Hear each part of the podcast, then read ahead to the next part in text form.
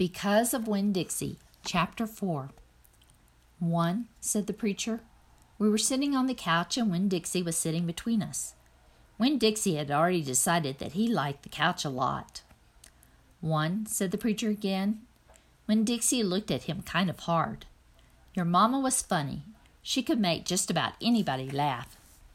Two, he said. She had red hair and freckles. Just like me, I said. Just like you, the preacher nodded. Three, she liked to plant things. She had a talent for it. She could stick a tire in the ground and grow a car. Winn Dixie started chewing on his paw, and I tapped him on the head to make him stop. Four, said the preacher. She could run fast. If you were racing her, you could never let her get a head start because she would beat you for sure. I'm that way too, I said. Back home in Watley, I raced Liam Fullerton and beat him, and he said it wasn't fair because boys and girls shouldn't race each other to begin with. I told him he was just a sore loser. The preacher nodded. He was quiet for a minute. I'm ready for number five, I told him. Five, he said. She couldn't cook. She burned everything, including water. She had a hard time opening a can of beans. She couldn't make head nor tail of a piece of meat. Six, the preacher rubbed his nose and looked up at the ceiling. Winn Dixie looked up too. Number six is that your mamma loved a story. She would sit and listen to stories all day long. She loved to be told a story. She especially liked funny ones, stories that made her laugh. The preacher nodded his head like he was agreeing with himself. What's number seven? I asked. Let's see, he said. She knew all the constellations, every planet in the nighttime sky, every last one of them. She could name them and point them out, and she never got tired of looking up at them. Number eight, said the preacher, with his eyes closed, was that she hated being a preacher's wife. She said she just couldn't stand having the ladies at church judge what she was wearing and what she was cooking and how she was singing. She said it made her feel like a bug under a microscope. Winn Dixie lay down on the couch, he put his nose in the preacher's lap and his tail in mine. Ten, said the preacher. Nine, I told him. Nine, said the preacher. She drank. She drank beer and whiskey and wine. Sometimes she couldn't stop drinking, and that made me and your mamma fight quite a bit. Number ten, he said with a long sigh. Number ten is that your mamma loved you. She loved you very much. But she left me, I told him. She left us, said the preacher softly. I could see him pulling his old turtle head back into his stupid turtle shell. She packed her bags and left us, and she didn't leave one thing behind. Okay, I said. I got off the couch. Winn Dixie hopped off too. Thank you for telling me, I said. I went right back to my room and wrote down all ten things that the preacher had told me.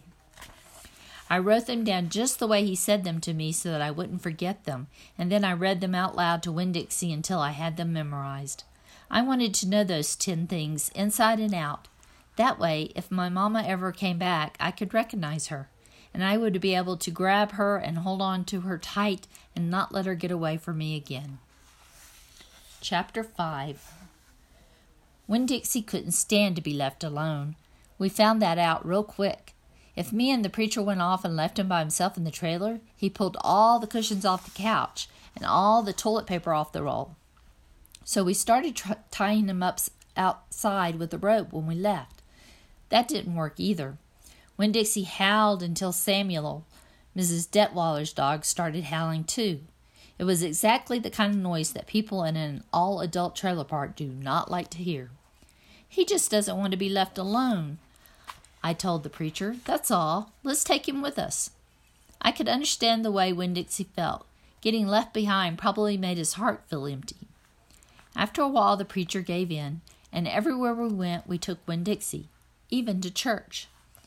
The Open Arms Baptist Church of Naomi isn't a regular looking church. The building used to be a quick Pick-It-Quick store, and when you walk in the front door, the first thing you see is the Pick-It-Quick motto. It's written on the floor in little tiny red tiles that make a great big letters that say pick, pick, pick, quick, quick, quick. The preacher tried painting over those tiles, but the letters wouldn't stay covered up, and so the preacher has just given up and let them be. The other thing about the open arms that is different from other churches is there aren't any pews.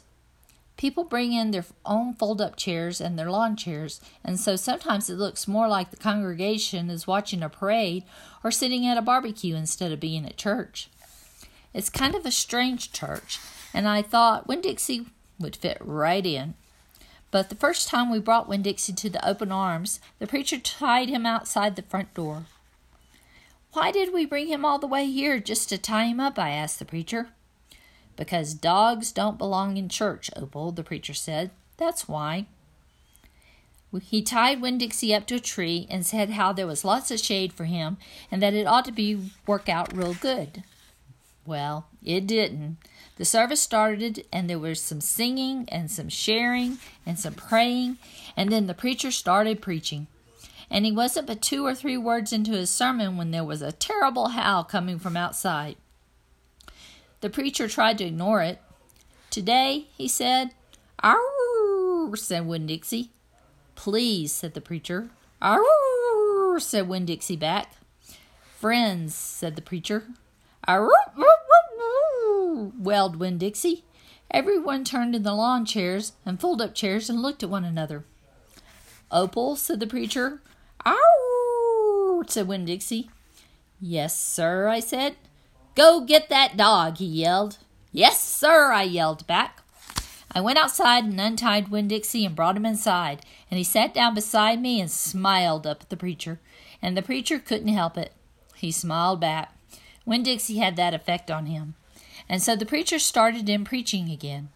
Winn Dixie sat there listening to it, wiggling his ears this way and that, trying to catch all the words. And everything would have been all right except that a mouse ran across the floor. The open arms had mice. They were there from when it was a Pick-It-Quick, and there were lots of good things to eat in the building. And when the Pick-It-Quick became the Open Arms Baptist Church of Naomi, the mice stayed around to eat all the leftover crumbs from the potluck suppers. The preacher kept on saying he was going to have to do something about them, but he never did. Because the truth is, he couldn't stand the thought of hurting anything, even a mouse. Well, Winn Dixie saw that mouse, and he was up and after him. One minute everything was quiet and serious, and the preacher was going on and on and on, and the next minute Winn Dixie looked like a furry bullet shooting across the building, chasing that mouse. He was barking, and his feet were skidding all over the polished Pick-It-Quick floor, and people were clapping and hollering and pointing. They really went wild when Winn Dixie actually caught the mouse. I have never in my life seen a dog catch a mouse, said Mrs. Nordley. She was sitting next to me. He's a special dog, I told her. I imagine so, she said back. Winn Dixie sat up there in front of the whole church, wagging his tail and holding the mouse real careful in his mouth, holding on to him tight, but not squishing him.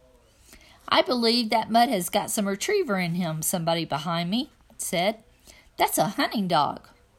Winn Dixie took the mouse over to the preacher and dropped it at his feet.